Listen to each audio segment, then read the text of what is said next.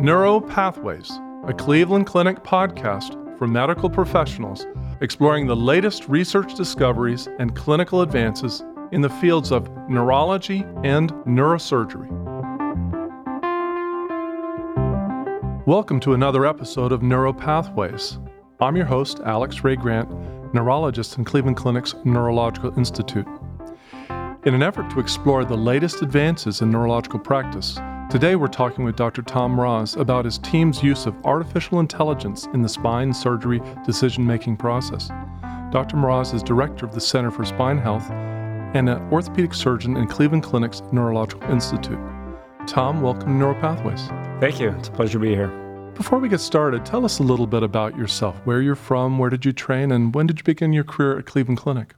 Well, I'm actually from Cleveland. I uh, trained in medical school here, and then I went to George Washington University in Washington, D.C. to do my orthopedic residency.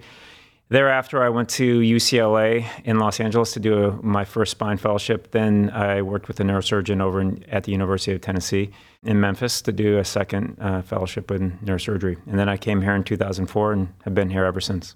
So, for our listeners who may not work with spine patients, set the stage for us. What's the current state of spine surgery across the country? Spinal pathologies make up a very large uh, proportion of medical expenditures.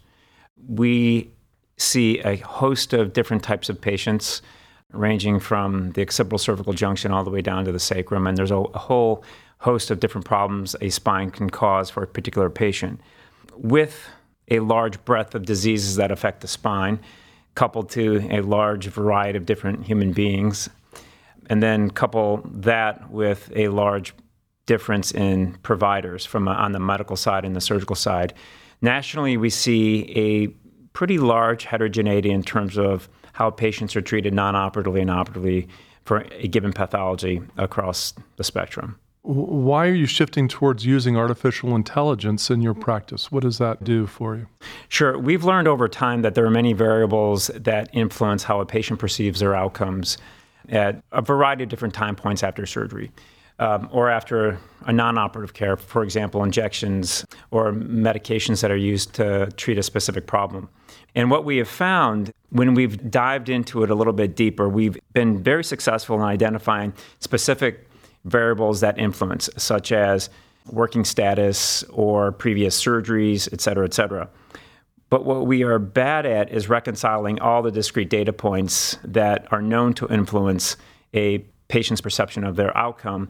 But we're also not very good at recognizing those things that haven't been recognized in the peer reviewed medical literature as uh, influencers or variables that have anything to do with the patient's outcome. And so we are investigating, and I think we're going to be successful in leveraging existing technology and, and creating some of our own with machine learning. Uh, to be able to reconcile in real time uh, all the discrete data points in electronic medical records, uh, financial databases, but also patient reported outcomes to help us make more informed, holistic decisions on whether or not a patient will or will not benefit from our idea of what that patient needs. You know, when we look at uh, the opportunity for the American Board of Orthopedic Surgery and the American Board of Neurological Surgery, we think that we can refine uh, the guidelines by which providers judge their own patients. And so I think we can dial in with greater accuracy on what will be the best treatment for a particular patient. What kind of data does your group collect when you see a patient in the spine center? And is it a systematic approach or? Sure. Probably around 12 to 13 years ago, we started uh, using the Knowledge Program, which is a patient reported outcomes database um, that gives us pre and post treatment data on how a patient is doing. As an example, there are many validated outcome measures that we employ for the cervical spine and the lumbar spine. And every time a patient presents to us in clinic, um, they will have a tablet given to them in the clinical holding area. They'll fill out that tablet, and then it'll get automatically synced into the electronic medical records. And then if we ended up doing surgery on that particular patient or end up um, employing a different medical treatment, we can, over time, see how they do relative to their pre treatment benchmarks. And so that is just one data source or data repository that we're using for this machine learning um, software platform that'll allow us to, I think, make much, much uh, more informed decisions.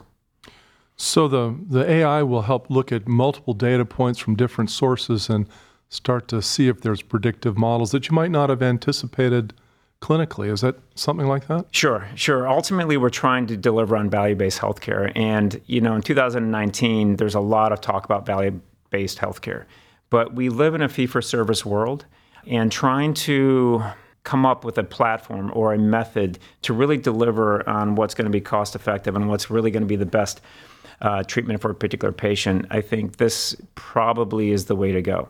So, do you see this tool, you know, once it's been completely validated, could it be something applied elsewhere? Certainly. You know, I think if we look at the heterogeneity that's known to exist in s- spine surgery across the country, this is something for large organizations, healthcare systems, that I think would render a lot of opportunity, uh, perhaps a lot of interest as well. You know, because I think even though there's a lot of heterogeneity, it's not because surgeons are just randomly assigning or picking surgical treatments for a particular patient. It's just that it's such a complex field and that there are many variables that go into whether or not a patient's going to have a successful or unsuccessful outcome. As an example, for one pathology in the spine, there may be five different surgeries uh, that are used to treat that particular uh, problem. And there are many, many, many different patient specific variables that some of which are modifiable, which is good, um, that have an influence on a patient's perception of how they do. And finally, there's a lot of uh, different variations in surgeons. You know, we are some of us are incentivized, some are not. Some come from different treatment backgrounds. Some have had different experiences. Some are more experienced than others, et cetera. So we've found with, over surveys that there are a lot of different variables just for surgeons that influence a patient's outcome. So it's interesting. It almost sounds like you're doing personalization of medicine, not just for the person with the condition, but for the clinician caring for them. Oh, absolutely. You know, at the Cleveland Clinic, we'll be able to validate everything we've done based upon historical performance. And I may find that I'm not the right person for a patient um, being seen for lumbar degenerative spondylolisthesis. And there may be somebody in my group that historically has performed better. And then maybe if I can't remedialize my own work, then that patient should be sent to the surgeon who performs better. Tom, uh, thank you so much for joining us. It's really been a pleasure talking with you today. Thank you very much. This concludes this episode of our Neuropathways podcast. You can find additional podcast episodes on our website, clevelandclinic.org slash neuropodcast. Subscribe to the Neuro Pathways podcast on iTunes, Google Play, Spotify, SoundCloud, or wherever you get your podcasts. And don't forget, you can access real time updates from experts in Cleveland Clinic's Neurological Institute on our Consult QD website, consultqd.clevelandclinic.org slash neuro, or follow us on Twitter at CleClinicMD, all one word, that's at CLE Clinic MD on Twitter. Thank you for listening. Please join us again soon.